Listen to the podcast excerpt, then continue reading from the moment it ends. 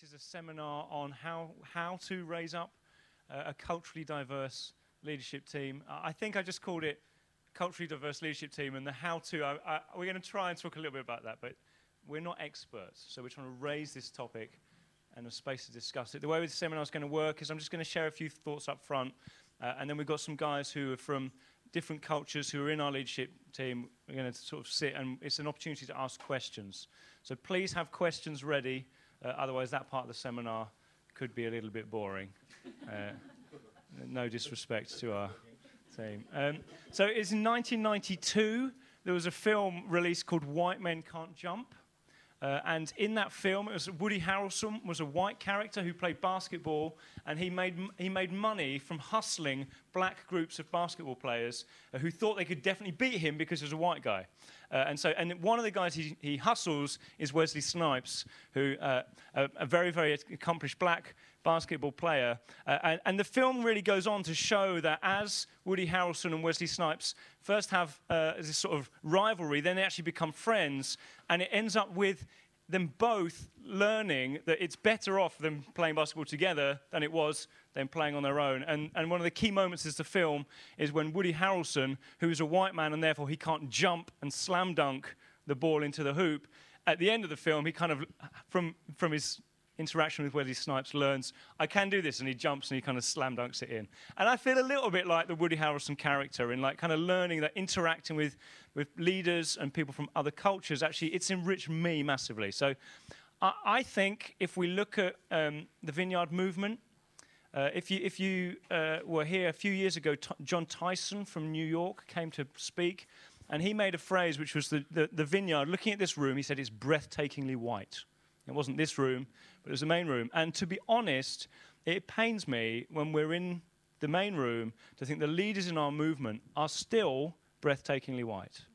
Uh, and, and so the agenda for this is really I want to stoke this up that I feel like, as you can tell, this isn't a topic that lo- thousands of people in our movement really care about at the moment, but we want, we want to get it on the radar because uh, I'm going to explain why I think it's so important for us, and then a few things about how maybe we can try and make progress towards actually doing it.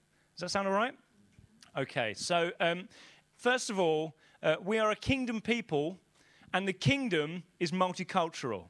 Actually, not just a little bit, it's actually at the core of it. So if you, if you read the Bible, and even if you begin at the very beginning, in, in Genesis 22, we see that Abraham is told that every family on earth will be blessed through God's covenant. We then look through the Old Testament, which is obviously just about a specific people. It's just about the people of Israel. And yet, there's so much in it. Ruth, we all know the story of Ruth, Moabite woman who's dr- drawn into God's covenant work. Uh, then you'll know. Do you know what uh, it, the story of David? When David is anointed as king, uh, and then he has his mighty men. David's mighty men. If you go through the ethnicities of David's mighty men, there's many, many people from many, many ethnicities, many cultures, uh, of whom Bathsheba was the wife of one. It's, so she's, she's probably a, a lady from a different culture, a different ethnicity from Israel. Uh, Isaiah Jonah, especially in the prophets, they speak of how God wants to do something to reach other nations, not just one nation. Uh, the book of Jonah is specifically an anti racist document. It's a prophetic, uh, the way we teach it to our kids is all about the whale, but actually the book is all about the vine at the end that Jonah's annoyed about withering, and God's like, but I care about Nineveh. I care about these people. Um, and then, of course, we get to Jesus, and Jesus comes to embody the, the promise and the covenant of God. And what's Jesus say? He says, Go to all nations and make them make disciples of all nations. And then in Acts 2, you'll notice of Pentecost. What happens in Pentecost? Many languages, many people from many areas, many cultures, all at the same time, the Spirit is released upon them. Uh, and, and then we know at the end of the, book, of the book, Revelation 7, the picture of the kingdom, Revelation chapter 7 is people of many, many nations and many tongues. In fact, it probably says every tribe and every tongue together worshipping the Lamb. So the question for us is are we really kingdom people if we are not multicultural? If we're a breathtakingly white room is the now and the not yet of the kingdom really being manifested in Vineyard? And I have a worry that actually we're really, really weak on this area. And I would love to see us move into it. Uh, do you know that in Acts, we have an example already of multi ethnic leadership team, multicultural leadership team within the church in Antioch. So the first church planting church is the church in Antioch. And the list of the leaders can be found in Acts chapter 13. And among them, among the leaders, it says there's Barnabas, Simeon, called the black man, Lucius of Cyrene, Manaen, who'd been brought up with Herod the Tetrarch, and Saul. So, of those people, there's massive cultural diversity in the leaders of the church in Antioch. And so, if we're a church planting movement, again, I think our leaders should be people from many ethnicities and many cultures. I think that's the biblical witness. Then finally, um, uh, Gordon Fee is a theologian who I love and I hugely uh, admire what he's done. Uh, and in God's empowering presence, he says actually, he says this, it's a fascinating phrase. He says, he says uh, Paul's missionary agenda was not to cause Gentiles to become Christians. Paul's missionary agenda was to draw Gentiles together with Jews into the koinonia, the one body of Jesus Christ, the new king. His goal was not to go and just make Gentiles Christians. His goal was to draw Gentiles and Jews together into one body. And if you read Paul's letters with that mindset, you realize that Galatians is all about we must have diversity together in the koinonia.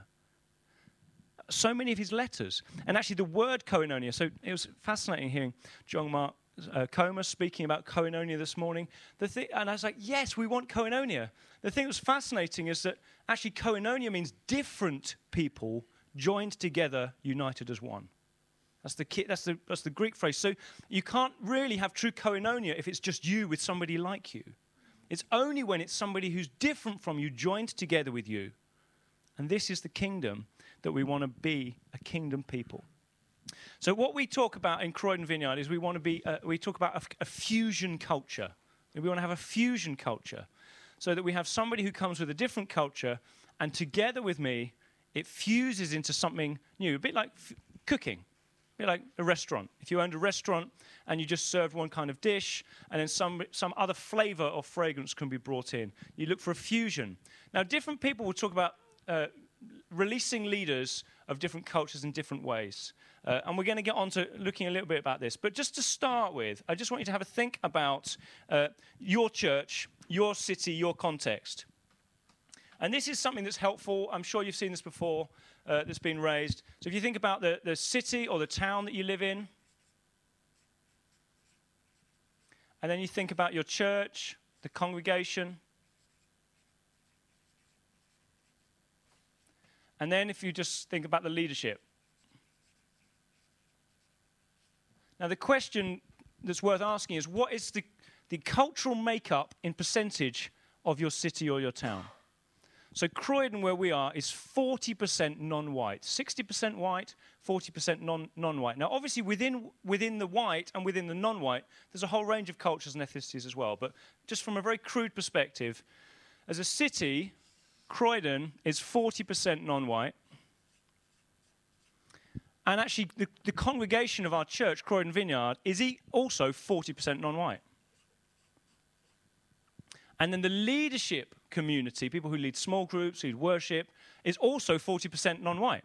So we are feeling like, oh, wow, God's done an amazing thing. Because when we started, the city was still 40% non white, our congregation was 0% non white, and our leadership community was 0% non white. And what we realized are there's barriers that lie between these things.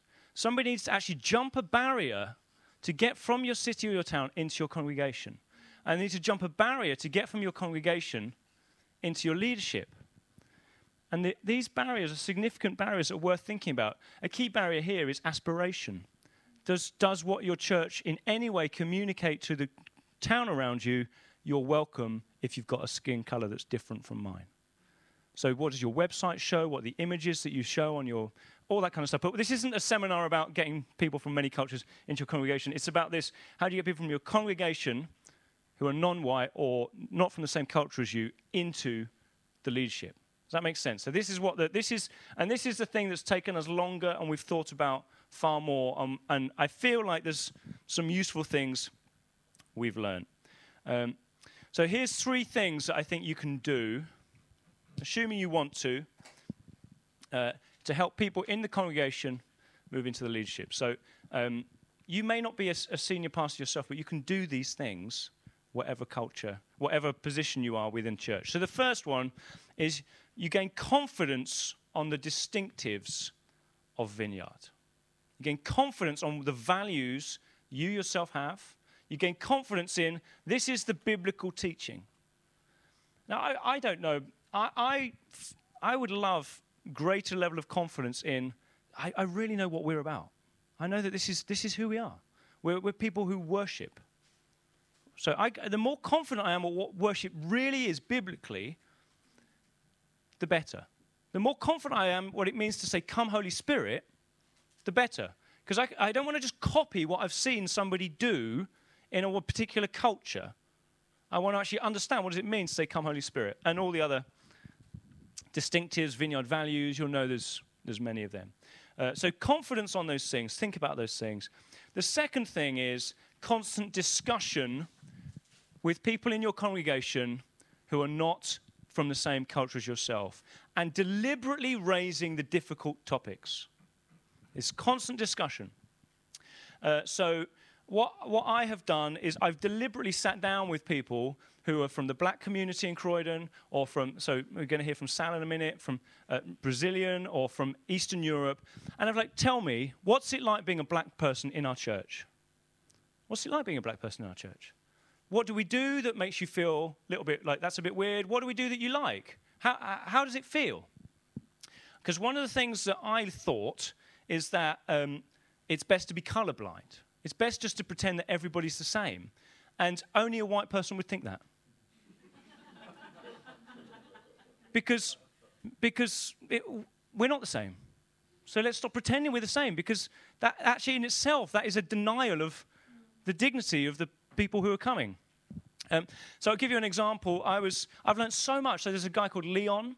Leon is a black guy who grew up in Croydon. He was involved with gang culture. He saw his, one of his best friends stabbed to death, went through crisis, came to faith, um, and then he's become a Christian. And he's, uh, and then we've met him, and he's come into our church.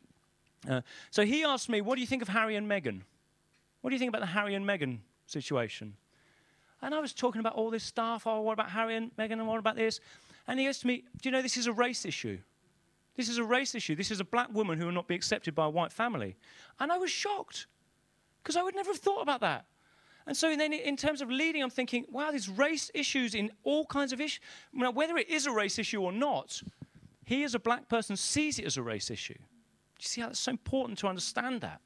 Um, there's a guy called Damien Luke, who's a pastor of a Nigerian guy, leads a, a black majority church in Croydon, who I've just deliberately sat with.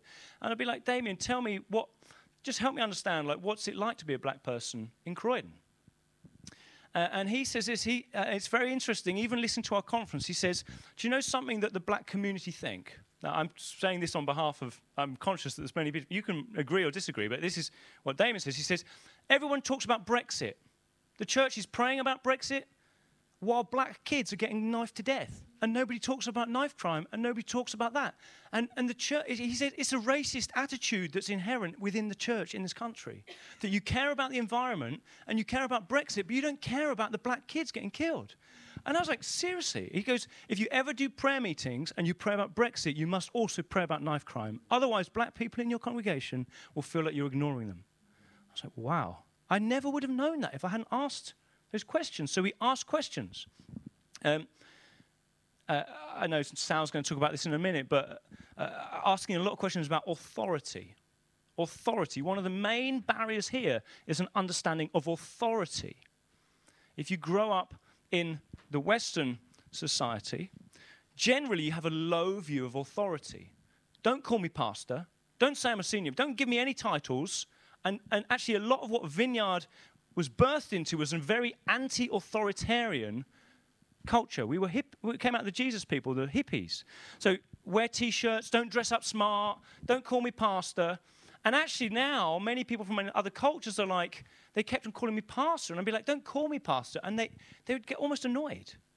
And I had to realize that that's a cultural view of authority that I'm trying to impose on them, which is inappropriate for me to do that. And so it comes together with a fusion. They see the good in what I've inherited in terms of what authority is, and I see the good in what they've inherited in what authority. But it only comes through conversation. So I just want to draw you an, a model that I think is really, really helpful for understanding culture. So if you think about that, this is this is from a guy called um, Edward Law, who wrote a book in 1992, which is about the same year as White Men Can't Jump was made. Which, if you think about it, in 1992, that's more than 25 years ago. So we're a long way behind. I just want to I want to suggest we're a long way behind this stuff. But his his suggestion is this: that if you think about Jesus, the resurrection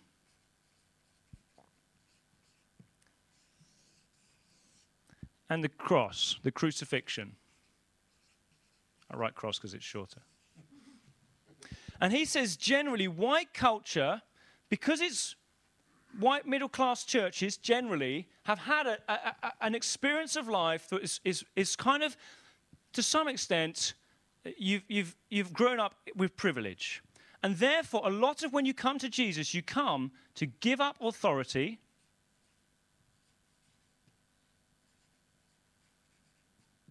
to humble yourself and surrender.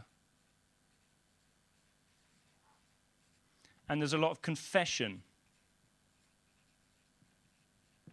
So a lot of a lot of the white middle class church's entry point to the gospel is giving away of authority, surrendering, and confession to come to the cross.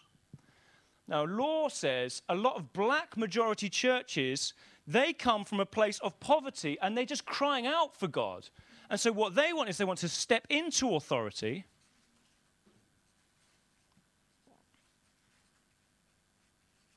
To receive power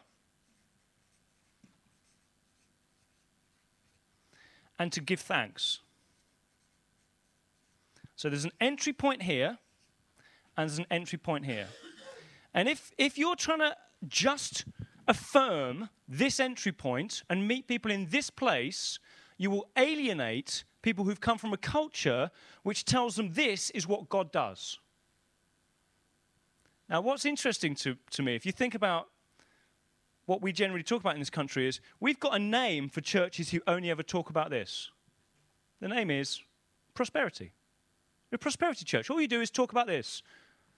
We haven't got a name for this kind of church, which is fascinating to me because this is our culture. We've grown up in, most of us, in white majority culture, I have. I haven't got a name for what's the problem here, but I've got a name for that. And that just illustrates further the blindness we can have to our own cultural inher- inheritance. So, what he says, Law says, is what you want is a church that takes people round the whole cycle. So, you meet people, and there's a stepping into authority, there's a receiving of power, there's a giving of thanks, and there's also a giving up of authority, there's a surrender, and there's a confession. And that journey together is fusion kingdom culture. Does that make sense? This is the premise of everything. And this is what I think you get from koinonia. And without koinonia, you probably just get one side of it. True koinonia. Okay, so, um, and then f- so constant discussion to understand. First thing is confidence in what are our real values. Second one is constant discussion, deliberately talking about difficult things. And the third one is friendship and risk taking. So risk taking to give space for people to then explore what does it look like to express our values in this fusion culture rather than just do it exactly as I've done it. So um, I'm going to invite Dorothy to come and share a little bit. As Dorothy leads worship twice a month in our in our church, and she's just going to share a little bit about how it's been trying to find fusion culture leading worship in Vineyard. So over to you. Thanks, Tom. Um, sorry, just getting over a throat infection. Ah. so, um, hi, my name is Dorothy, worship leader at Croydon Vineyard. Um, joined uh, this time last year, the first week of January. We, myself and my husband, joined. We were married for just one month at that point. Um, so, went into church, and like the first time I ever spoke to Tom after service, uh, walked up to him and I was like, "Hi, my name is Dorothy, uh, 29, worship leader." He was like fantastic. I've been looking for a black worship leader. And not only that, a black female worship leader. I was like, okay, that's good to know. so he introduced me to um, the head, uh, the lead worship leader, and uh, yeah, the rest is history. but since then, um, they've like encouraged me to just be myself really. I've been sent to um, a worship retreat a few months ago the vineyard worship retreat which was absolutely amazing. I've had like loads of sit downs with tom loads of sit downs with um, phil our worship leader. And they, yeah they've just really encouraged me to just to um, not try to conform to the western white sound but just to be myself. So i'm i have gospel training gospel singing training sorry. Um, i've sung in choirs i've you know, I've done all these gospel things uh, in the black community, and um, they've just been like, yeah, you know, if you feel like that's the sound that you want to continue with, then go for it. So during praise and worship, I um, I, again, I'm not trying to. I'm not even trying to sound like a gospel singer. I'm not trying to sound like a you know Bethel Hillsong singer. I just I've really been able to. I've been encouraged to find my find my own voice. Um, so coming from again like a gospel background we are encouraged to like sing more like fast songs joyous song praise and even stemming from our roots of um, being um, Nigerian, I'm African, um, uh, back home, it's like if you go to church, it's actually a blessing because you might have walked like an hour to get to church, no public transport, or you might actually live in an area where they kill Christians um, or they bomb the they you you know you're of them bombing the church that you're even going to. So everything was like thanksgiving, praise, joyful noise, and um, yeah, just again, I was so encouraged to like bring a sense of that into Croydon Vineyard. So in um, usually like when I when I first joined, it was like mainly like slow songs, and I just thought, yeah, let's just inject some some some praise up in here, you know, the spice. so every now and again, you know, I drop a fast song, and you know the congregation love it, and I don't I don't really get any looks like, oh, what is she doing? It's just like, yeah, continue, continue. so yeah, just um, yeah. Thank you, Dorothy. That's really helpful. Um, so just want to flag up on that that um, you know uh, you know the IRTDMN mnemonic, yeah, identify, recruit, train, deploy, monitor, nurture. So what you're doing is you're trying to identify, recruit, and train in the congregation, then you deploy into leadership and monitoring and nurturing. So part of that, like, oh, black worship leader is part of the identification. Right? You see, it's on the radar. You get it, and then deploying is bring your flavor and then the monitoring and nurturing, we take the risk, like go and show us, because we can't, we don't know what it would look like, but show us. And then the monitoring and nurturing is really important, isn't it? Because it might be like, no, that was, I don't know if that was too much, or maybe that wasn't enough. But it, it's, and that's why we want to have those sit downs and that relationship. When it's, it's more important to have a relationship with somebody if you're letting them step into something and bringing a different flavor. So, uh, so for example, um, that's on intimate worship. So, naturally supernatural. That's one of our key values, isn't it, as Vineyard? Naturally supernatural. Uh, and this is maybe one of the ones that's most, most kind of defined in a white Western way, perhaps. Perhaps. Uh, what does it mean to be naturally supernatural? Uh, so I'll give you an example that, that went wrong because it hasn't always gone right. Um, so we had a, an Angolan guy come to our church, and I identified, recruit, trained, and deploy, and we and we had a, a prayer gathering uh, in the evening. Uh, when we were, we were sort of like, this is how we want to do it. you know, you've got a five minute slot to in, introduce prayer on this, and somebody else, like we did this morning, right? You're praying for Wales, you're praying for Scotland, you'll lead the prayer, get the people praying. Uh, and so we talked it all through in advance, and we'd met, I'd met him lots of times. Uh, and then I discovered that when I put a microphone under his mouth, he just transformed into a totally different person. And, and that is partly the view of authority. He understood microphone was a giving of authority to him. And so I'd asked him to lead a certain kind of thing on prayer. And just as he was standing up, he said, he said Pastor, Pastor, I, I need to preach. And I said, no, you're not preaching. This is not a, this isn't a service. This is a, a prayer night. And he goes, I need to preach. I said, no, you can't preach. Uh, and he goes, okay, but I need to sing. And I said, no, you're not singing. Like, we've got a worship team who do the singing. You're not singing. And, uh, and so he, he, was like, okay, okay. Uh, and then he took the microphone and then he stepped into the authority of, I'm now the person with authority in this room because I have the microphone. And so he started to do some stuff, and he goes, I just want to do a quick preach. And, and as he was thinking, I was like, okay, I will risk taking, right? We've got to give a bit of space for exploration. He went on a bit, lo- bit longer than I wanted. And then I was like, I just went up to him and said, Can you just get the people praying now? Like, just get them praying. And so he, he goes, all right, start to pray. He goes, but before you do that, and then he started to, he goes, I'm going to sing over you. And I, and I was like, do not sing. Do not sing. In his ear, like, do not sing. And, it, and Amazing grace. And I learned two things in that moment. Firstly, I learned he could really sing. The guy could really sing. And secondly, he was, he was the man with authority. So me coming in was me then usurping his authority because he refused to give me the microphone. And so it ended up with us slightly wrestling over the microphone. and, I, and everybody was fortunately kind of praying. And I eventually ripped it out of his hand. And I was like, okay, we have to, because he'd been, he'd been given five minutes and he'd gone 25 minutes and he'd only just started, he'd only just started. So that was a risk that didn't work, right? Where I realized I hadn't explained enough about what authority was. I didn't understand that. It, it's worked better. There's a guy called Dilish who's a Sri Lankan guy, and he leads for us our pre-service prayer. So every, every Sunday morning he leads our prayer. Now, Dilish, for him, naturally supernatural is he wears a suit and he comes and he'll be like, you know, like, Come, Jesus, come, Jesus, power, power, power, power, power. Now, that's natural for him. So if I'm saying naturally supernatural, he's like, well, what are you talking about? That's, this is. So I was a bit like, well, let's take a risk. We'll let him have a go, and I'll just give him a bit of feedback. So when he first led the, the pre service prayer, it was a little bit like nobody knew what to do. It was very awkward.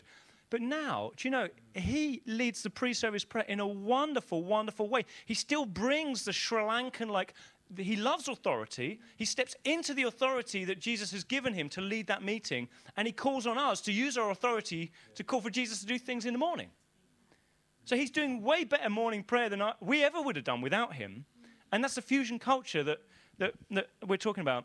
Leon, who I told you about before, black guy, he preaches. Um, of our preachers, three of our eight preachers are black. Uh, three of our worship, eight, I think eight, nine worship leaders are black. Um, and uh, Sal preaches for us as well. He'll talk to you in a minute. But uh, Leon was preaching this last Sunday, and in the middle of the preach, he started rapping. And I tell you, it was the most powerful moment in a preach that I've ever, ever seen. He just was like, and he just went for it, and everybody in the room. And do you know, I would never do that. so you know, we got a, we got a hint of it, didn't we? With was it David? Was it David last night? Um, and I love that. I love that. That's what Jesus wants for us as a church, a movement to be enriched. Um, so Sal is going to come and just share a little bit about what's it like as somebody. So Sal, you can explain where you grew up, and then just talk to us, give us some tips. Okay. Yeah, uh, I'm Sal. I'm originally from Brazil, and I have been living in the UK for 16 years. Um, I my first language is Portuguese. I learned English after I moved in here, so after I was 26 years old. So, um, yeah, going into into the vineyard, going to leadership, for me, I had loads of challenges and hurdles to overcome because I always felt like I, I always got on well with people from other cultures and other countries, but when it came to white English or British people, I found it hard because I found there was a sense of inf- inferiority that, that I wouldn't be heard because my, my first language was in English. I had an accent. I don't pronounce things properly. So overcoming that into start coming in front of a church and preaching, it, it was a massive. It still is sometimes. I still like, yeah, and um, yeah. So that that is the the background, and uh, but I had a lot of um, encouragement and and help from uh, the pastors like Tom and Leslie they've always encouraged and they always been trying to i've always trying to repress the brazilian in me and they're always trying to bring it out. It's, it's always that hassling i'm yeah try, i'm trying to be more uh, reserved and, it doesn't always work. And um, and they always trying to make me be more brazilian. And i think that's a positive thing is, is what dorothy was saying like uh, have your own voice. Bring bring what you've got because I, I was here because I I came to the UK uh, sent by a church. So you come with that idea that you have to adapt to that culture. You don't come with the idea that you are bringing your culture in there because if you if you ever done any missionary stuff, they will say you are going and you are going to adapt and you are going to learn and you are going to adjust to them.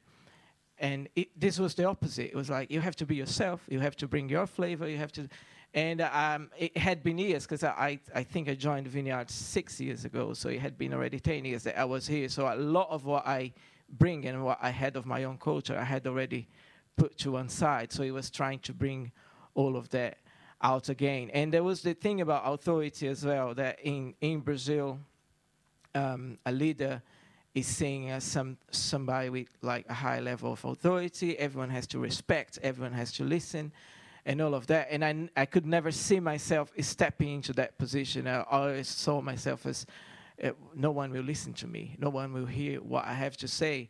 And uh, I think it was very positive, the, the vineyard model of leadership for me, because I, I, I was able to relate on like almost on the same level. It's not like he's more than me. He's, we are on the same level. So that helped me to build my confidence to be able to come and to lead um, lead that, like to do talks and stuff. Why am I? Move. Sorry, my phone going crazy. I made some notes. Um, yeah, some other things that I found like challenging is like faith in in Brazil is seen differently. You it's unrelated to your feelings. It's like you have faith despite everything else. So um, it, every, everything is falling apart, and then you just believe, and you just carry on. Um, and and then you come into a context where it's all about trying to sense what God is saying and trying to feel what the Lord is doing. And I wasn't I wasn't ready for it. I was like, um, I, I, I don't know how to. I believe God's doing something. I don't need to feel anything. So I really wrestled with it in in the vineyard. The thing about words, giving words to people, and that it was discouraged in, in Brazil. It was seen a lot of the times. I think because many churches abused it and gave words that were completely like from the, for their own benefits and stuff. And then uh, in the church I was in Brazil, they were not against it, but they were very careful with it. So it always felt a bit childish and things, and I wrestled with it a bit. And um, and then I started to get myself more and more into that and trying to feel what God is saying. And I even start giving some prophetic words that I didn't I didn't expect, but it's something that changed and I think was part of not only them opening up to receive what I had to bring, but also uh, myself opening up to to receive what was going on and what was being uh, taught to me. Um, and I think uh, some of the positive things, uh, like they always listen. I felt like my voice was heard whenever we, we had meetings. I had things that I would say, well, they would come like in, in because I'm part of the staff team as well. So sometimes in staff team we we come a topic or something, and I'd say, well, in Brazil you used to do this and that. Really, T- tell me more. Tell me more. And then suddenly they would adopt the thing what I said, and I was like, I can't believe they adopted it. I can't believe they they heard what I had to say and they actually did it. Um, so bringing what I have to say, and also what Tom was saying about risks, it doesn't doesn't always pay off the risk uh, of getting somebody from a completely different culture and giving them the microphone. Um, but they have taken a risk on me, and they have given me um, authority that I wasn't looking for. It was quite the opposite. I've run away for a long time from leading anything. I just about did the youth work for them for about five years, and then more recently they they managed to drag me to uh, a more um, senior leadership level in the in the church. But they've always encouraged me and helped me to bring what God has put in me, not only um, in my own personality, but culturally as well. So I think that's it. Is that good? Thank you. So um, it's great these guys feel so empowered. I just really want to stress that we're not saying just do anything you want because we've, we've got really confident on our values. We're confident on what is core to Vineyard. We've built friendship with them, so we know them, they know us. and then we're deploying them. So um, you know, you get some churches and like, oh, it's uh, it's Sierra Leonean week this week, and we're all singing Sierra. Le- we've got Sierra Leone leaders, and they're doing their stuff, and then next week's going to be Nigerian week, and they'll sing their stuff, and they uh, we don't do that. We, we, it's vineyard all the way through. We're confident in our values, but what we're saying is we can see you can inhabit our values and bring your flavor into those because we're friends with them, we know them, we trust them, and they trust us. And so that's, that's the way it works. So, what we're going to do now is we're going to invite um, Rob and Emma, and Dorothy and Precious and Sal to come and sit up front.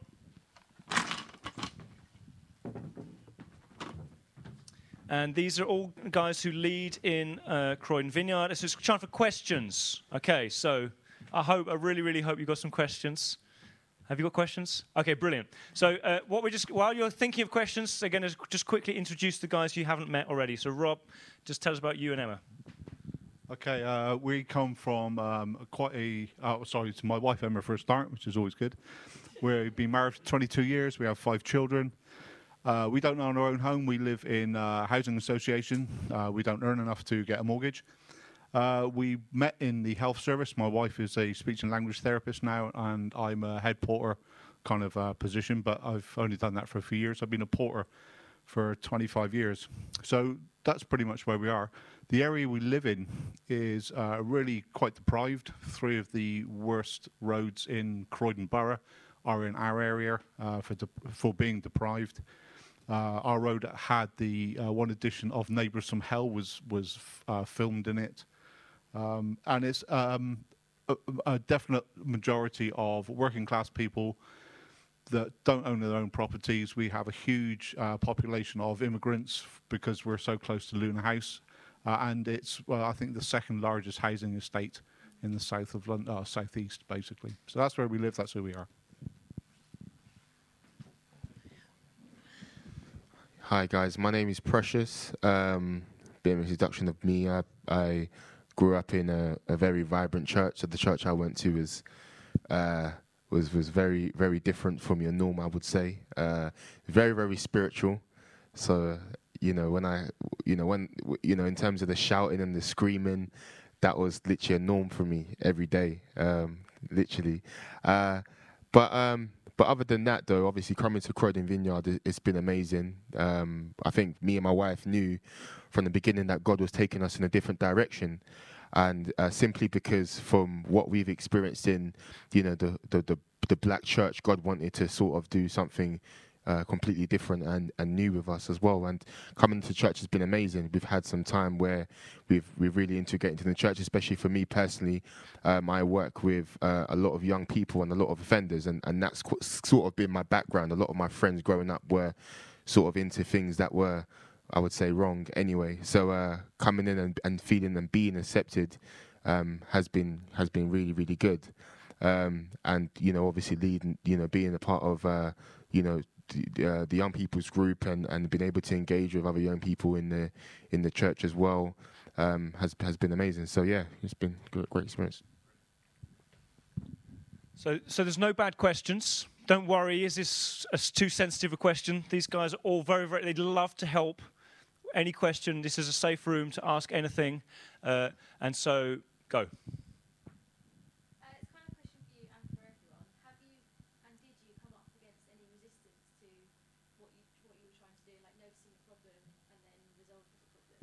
Okay, so I'm just going to repeat the question for the tape. So uh, the question is, have we come up in any, any resistance to this?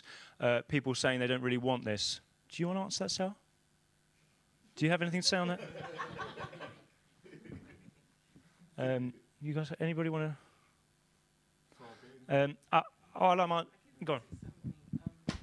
I, I wouldn't say. Uh, you mean um, resistance from my side? Something I wanted to do, or from? From from the congregation. Um, I I think because we have such a multicultural congregation, uh, whenever I I was very hesitant when I had to talk in front of the church because I felt insecure and stuff.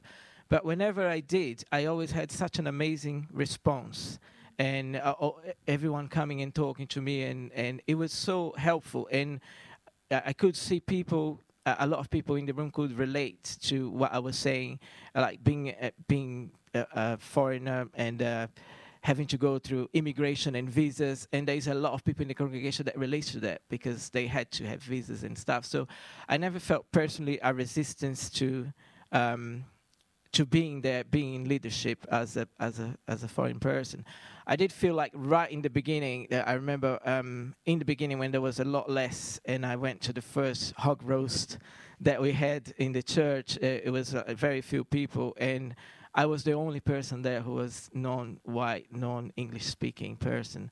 And on that day, I had to make a decision if I would stay on that church or not. It was in the very beginning, and I went and I hid behind the pig and I was carving it the whole afternoon, and I didn't talk to anyone. It was, it was just alone with my thoughts, saying, "Do I really want to, to come here? Do I really want to join this church?" That was, the, I think, it was the only time that I felt really like I had to wrestle with the idea of remaining or not. But I was the only person in the whole thing. I think everyone else was either English or white South African or Australian in the whole hog roast uh, thing, and I was, yeah. So that was the only time I felt a bit off.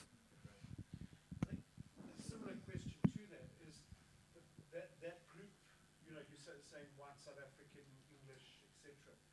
Was there any uh, sort of people that hiving off, leaving because they didn't want a multicultural church? To, you know, and how did you get over that to move them from uh, traditional racist Mhm. uh, mindset? It's called the elephant, the elephant, and actually to Yeah. kingdom mindset. Yeah.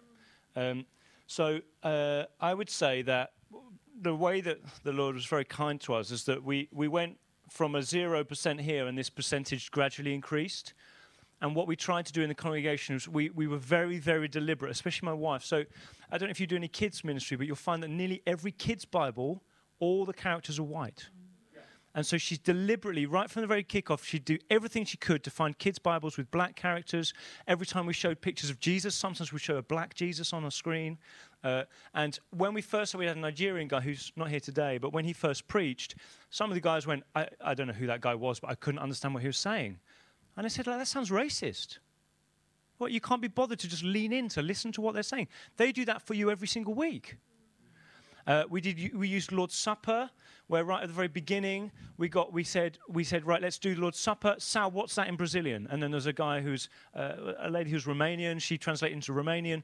So we fit. We fed it in at this stage as much as possible before we went too much on appointing people from other cultures into leadership. So the, the congregation already knew this is going to be much. And we have had. I can guarantee. We've had friends of ours. I, I don't want to make them sound too bad, but we had quite a few friends of ours who, like, if you plant a church, we'll come with you. And then they came and visited our congregation, and they went, "Oh, I'm not sure I, I'm not sure I want to join you."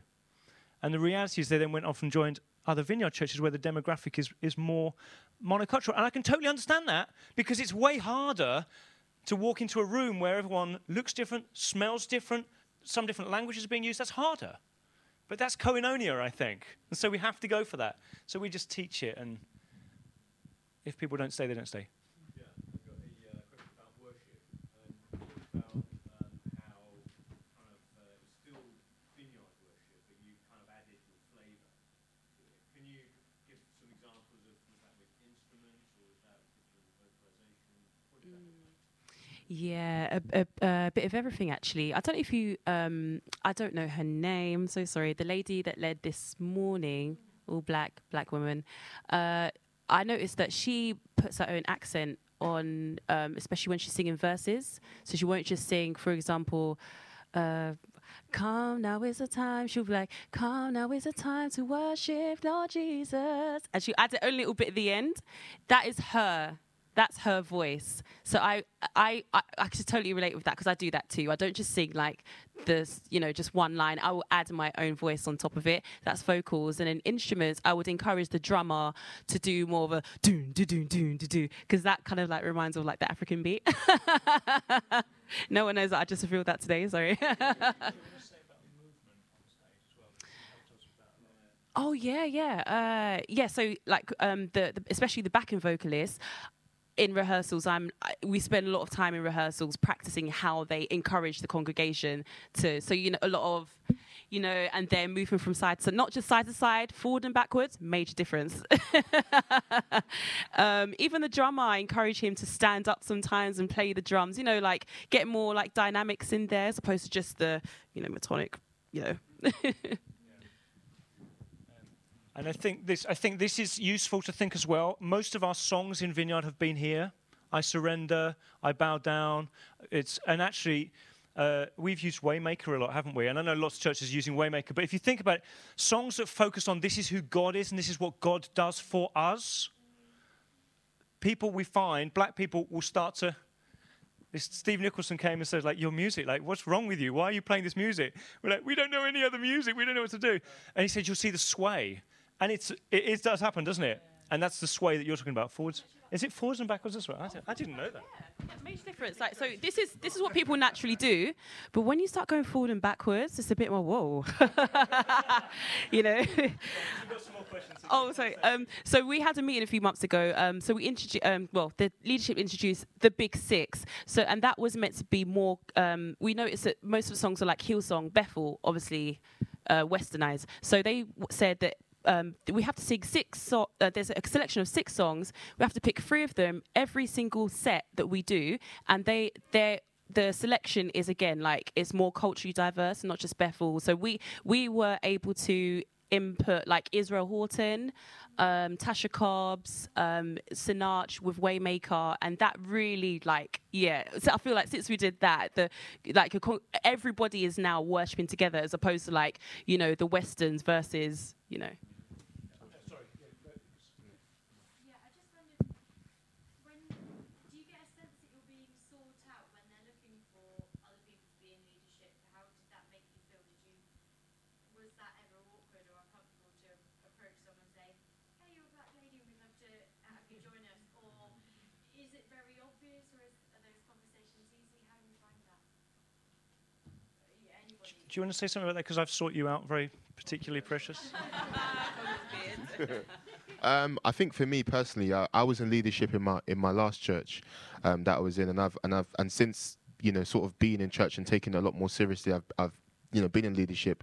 Um, but I think one thing I realised about um, obviously about Croydon Vineyard and about Tom in particular is he was very very open to receiving me and to receiving what I had to bring.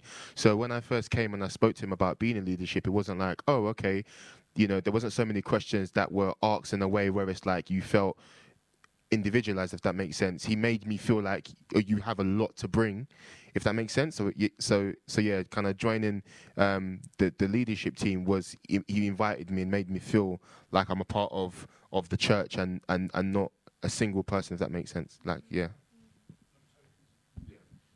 Precious has become my, fashion advisor, but you can't see it today. but the shoes are because of Precious.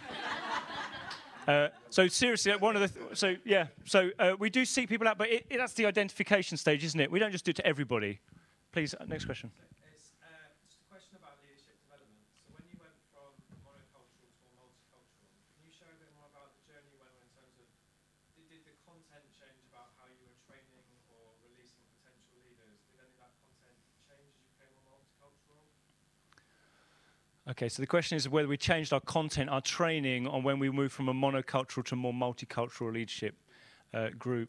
And I would think that, um, I, I guess it has. The, the reality is that we've been, we were quite small. So we planted six years ago. There were eight of us on the, on the all white, and then Sal arrived very early on. So I think there had been about 18 or 19 people in the church, and Sal was one of them.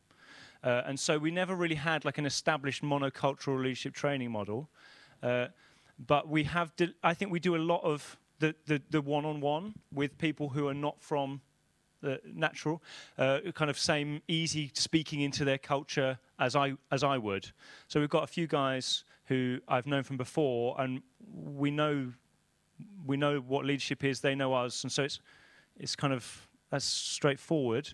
But with, so for example, with with Rob and Emma, uh, Dorothy and Precious, with Sal, we'll, we'll sit down a lot and be like, "Tell me about this. What what do you think about that?" Um, and that's enriched our training. Does that answer your question? Um, we've done a lot more one-on-one leadership training rather than just the process, please.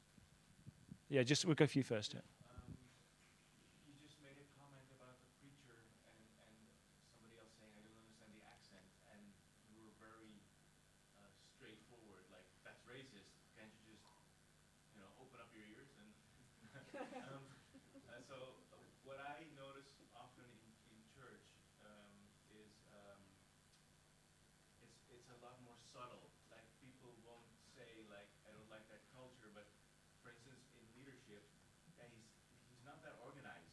Mm. Or, um, uh, so they will use some qualifications, and then I know that there's something else going on, and they're using excuses.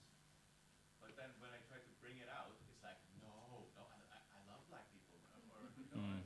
it's- Yeah, some of my best friends are black. Yeah, yeah.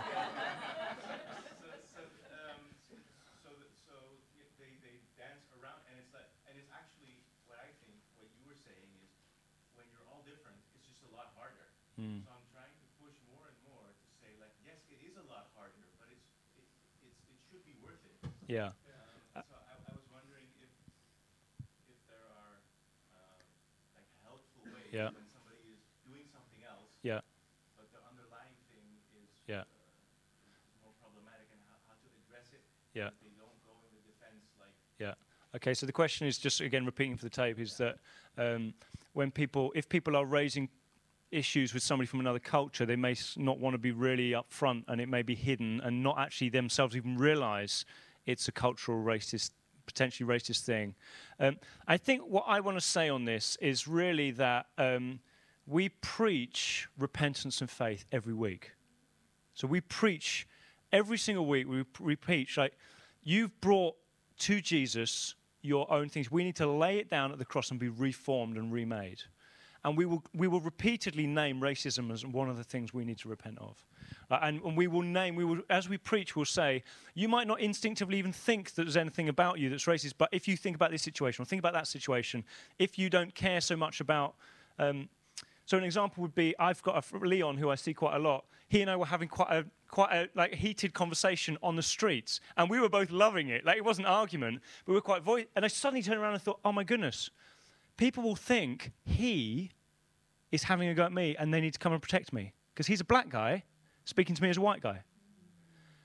And you're like, I just couldn't believe it in that moment, that moment of revelation. So we preach on that stuff because I think ultimately the Spirit of God convicts of all sin and, and, and He leads us into a life of fruit. So rather than dealing with it, hopefully in the moment, you can then deal with every single week in your preaching. Does that make sense? Um, and tackling it, we ask questions in small group. We, we put questions for our small groups. Sometimes we'll be like, you know, how, how would you respond to a, somebody who's an asylum seeker? How would you respond to somebody who's from a different culture? And things like that. We just try and feed it in all the way through the church. There was a question here. Uh, yes, please. Um, you mentioned a couple of times about being confident in vineyard values, but you never then went, said the next bit. Now, I can put lots of and therefore you did or you do on top of it, but I was kind of wondering what, what the you did and you do you were actually talking about. as Okay. The vineyard. So there is a vineyard values book that I really encourage you to get. Um, okay. So that's that's uh, so we we've actually landed. Uh, the reason I stopped because I don't want to force. We have five sort of key emphases, which we talk cu- culture of worship, raising sons and daughters, which is investing in noughts to 18s, uh, developing leaders. Uh, excuse me. What are other ones? Lo- love Croydon and and and uh, life changing small groups. So we talk about like so we use things like naturally supernatural, uh, come Holy Spirit, um, everybody gets to play. Um, so that, those are the kind of values that I'm talking about. So effectively what you're saying is, is that you take those vineyard values Yeah. and you actually talk about them and use them all the time in your preaching and in your small groups as an actual deliberate thing, as opposed to something that is kind of, well, you're vineyard, so you know that. Yes. It's making sure everybody in the congregation understands that and applies that and it's part of your basic language. Do you want to speak about that, Emma?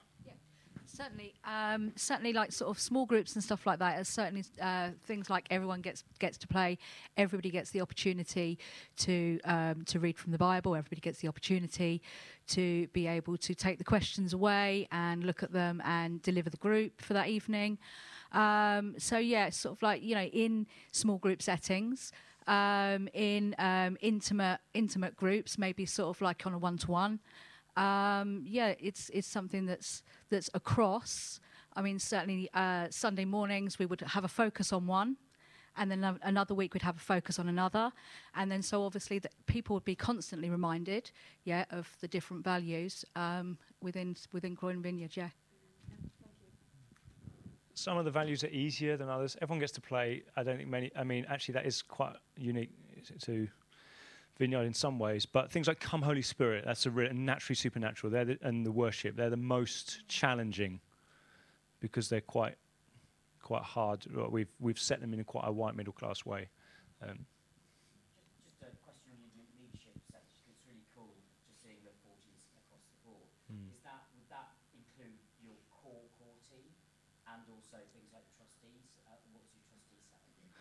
Great question. So we are in a we are we've obviously this has always been 40%.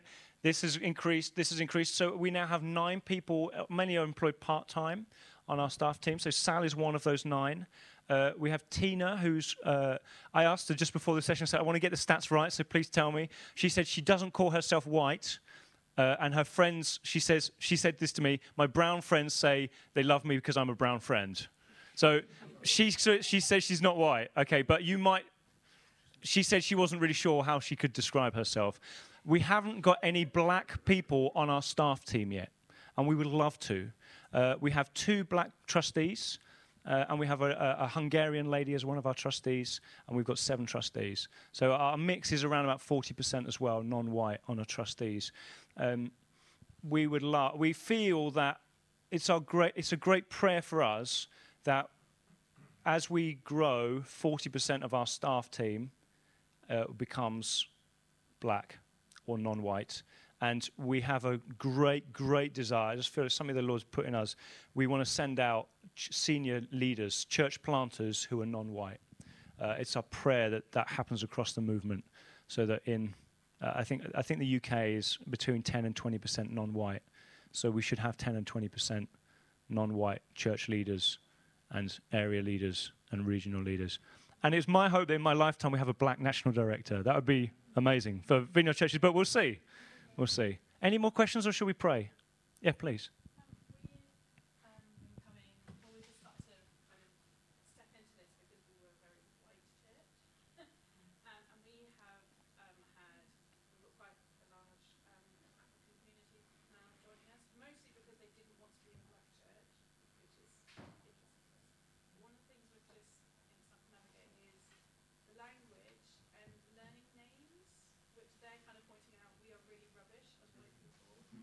learning how to say their names. Mm. I'm just wondering how, as a community, you've helped people along that journey of realization of Yeah. actually, like, and it's quite hard for us who are born up in British when there's all these consonants Yeah. at the beginning of the name that comes from the mouth. Absolutely. Actually, how do you bring people along the journey when things like language can be a barrier?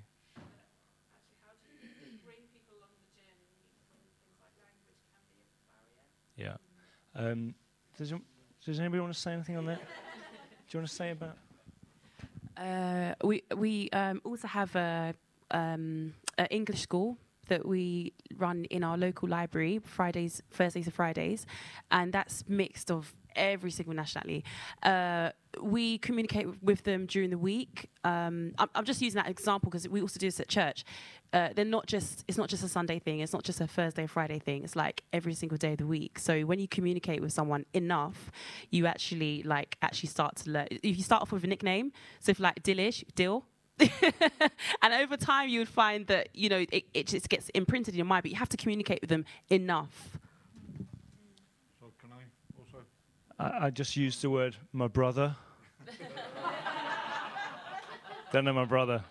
Um, we had a lady, a Nigerian lady, who was baptizing her girl, uh, and the girl had nine names, all of which were just totally different from anything that I would ever have said, uh, apart from Grace, which was her eighth name. Uh, and so I got my wife to do that baptism, which was wonderful. I was just going to say, because of the area we live in and the people we have in church, and because of my job, we get a lot of agency staff in. I can only encourage you. One thing that I've uh, we've heard really through Tom preaching, yeah, is names are very important. You've probably heard a lot of preaching uh, against where you call people stupid. You're you know you're giving them a label. Their actual name is their identity, and I can only encourage you completely to make every effort you can to find out how to say their name properly. Um, a guy we had with uh, for uh, quite a while at work was a guy called Piotr. Yeah, Polish for Peter. So because people couldn't say his name properly, everybody started calling him Polish Peter. But his name isn't Polish Peter. His name is Piotr. Yeah, and it took me ages to be able to cut the T off at the end properly. And one day he actually said, "Rob, that's the first time you've ever said my name properly," and that meant a lot to him. So I can really only encourage you to put as much effort in as you can, because that name is their identity. That's who they are. If you change it, you're effectively saying you can't be bothered to know who they really are. I just want to temper slightly that in that um, uh, I think I think people are okay with you not being great at their name because I think uh, people recognise this isn't a name you'd often say. Uh, and so often I'll say to somebody like, "Can you help me say your name? I really want to say it. Uh, I really, I really, I'm." I, I, and I think just being upfront, like they see your, I can see it in you. You love them. You want to welcome them. They'll pick that up. Uh, so rather than renaming, which is your again, which I agree, uh, can you just help me?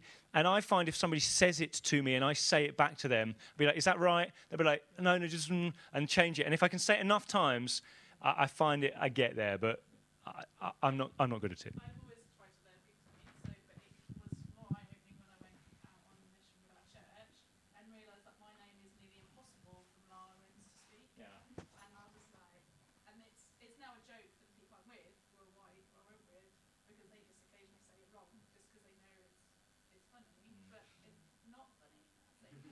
Which are like, actually, that's what we're not dealing with. Are we finishing this talk soon?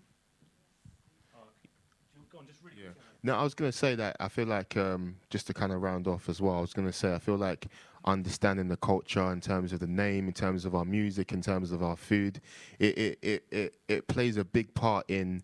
Um, you know, in actually identifying with, you know, a black person or whoever you're you're you're speaking to. So like even um, there's like you know there's many like preachers and teachers that are quite charismatic with how they preach that a lot of the black community commu- uh, can that a lot of the black community um, identify with you know? So i feel that you know as even as rob said like if you, sometimes it's quite hard if you don't understand you know you, you know kind of black culture. So just literally reading watching and you know listening to african music understanding african food like nigerians like there's a food there's a, you know a well-known dish that we we make called jollof rice everyone you know and we love it yeah so uh so i love it especially anyway but uh, you know so I think it's just like yeah, just making just as you would do sort of researching and anything else, just research about culture, and then it makes it easier to reach out to those that you you want to speak to. Thank you. Sal, can you pray for us all as we finish?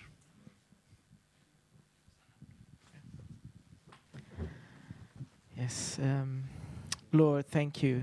Thank you, God, for this seminar. Thank you, Lord, that you are God that wants to bring us all together, Lord. Thank you for every every single person here that has a heart to to join together with other cultures and to learn about other people and to welcome them into their churches and into their lives. So I, I just pray that you, your Spirit will help us, Lord. That it, we, as Tom said, we haven't got it all together, but we know that you have everything in you. All we need is in you, Lord. So I pray that your Spirit will come and, and help us to identify things and to change things and and to bring more and more people from different cultures and different countries and backgrounds into our lives and into our churches. In the name of Jesus. Amen. Thank you. Do feel free to stay and ask questions if you want, but that's the end of the session.